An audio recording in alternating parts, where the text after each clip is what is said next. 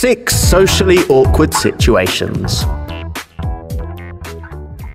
Have you ever told a joke, then forgotten the punchline? Or waved at someone you thought you knew, then realised it was a complete stranger? Or told someone a story, then suddenly remembered that they'd told it to you in the first place? If you have, then this mini guide on socially awkward situations should help. Number one, you're chatting to someone at a party when a friend comes along.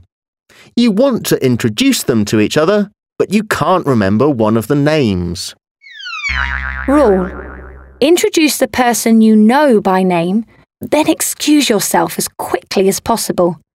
Hopefully, they'll work it out by themselves. Number two, you spot someone you know on the street and wave at them.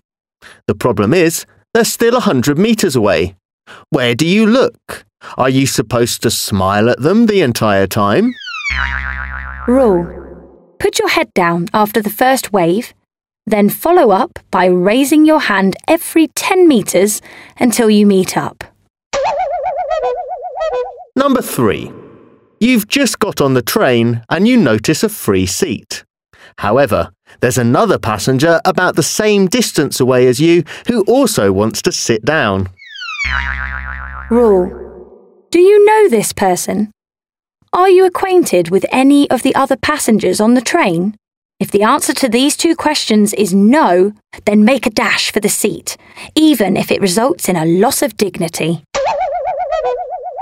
Number four, you've just been to a lunch and said goodbye to everyone. But as you head off home, you realise that one of the guests is walking off in the same direction. Rule If you're both already walking together, the last person out has to invent an excuse for going in the opposite direction. Otherwise, the last person to leave has to spend five minutes window shopping to give the other person enough time to get ahead. Number five, you're at a party and there's someone else there with the exact same outfit as you.